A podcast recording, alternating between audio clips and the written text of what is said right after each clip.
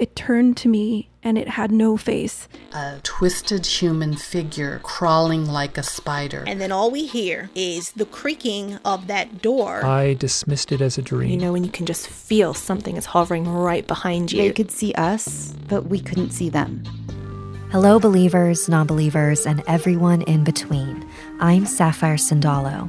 As a Filipino American who's been obsessed with the supernatural my entire life, I've always been disappointed by the lack of diversity in the paranormal community. So I created Stories with Sapphire, an award winning podcast that is on a mission to share more multicultural stories about ghosts, folklore, and spirituality from an empathetic point of view. Even if you're not a believer, I hope my show inspires you to look at the world a little differently. New episodes every other Wednesday, wherever you listen to podcasts. And in between those weeks, I release a spooky animated video on my YouTube channel. Head over to storieswithsapphire.com for more information. That's Sapphire, S A P P H I R E. Salamat and good night.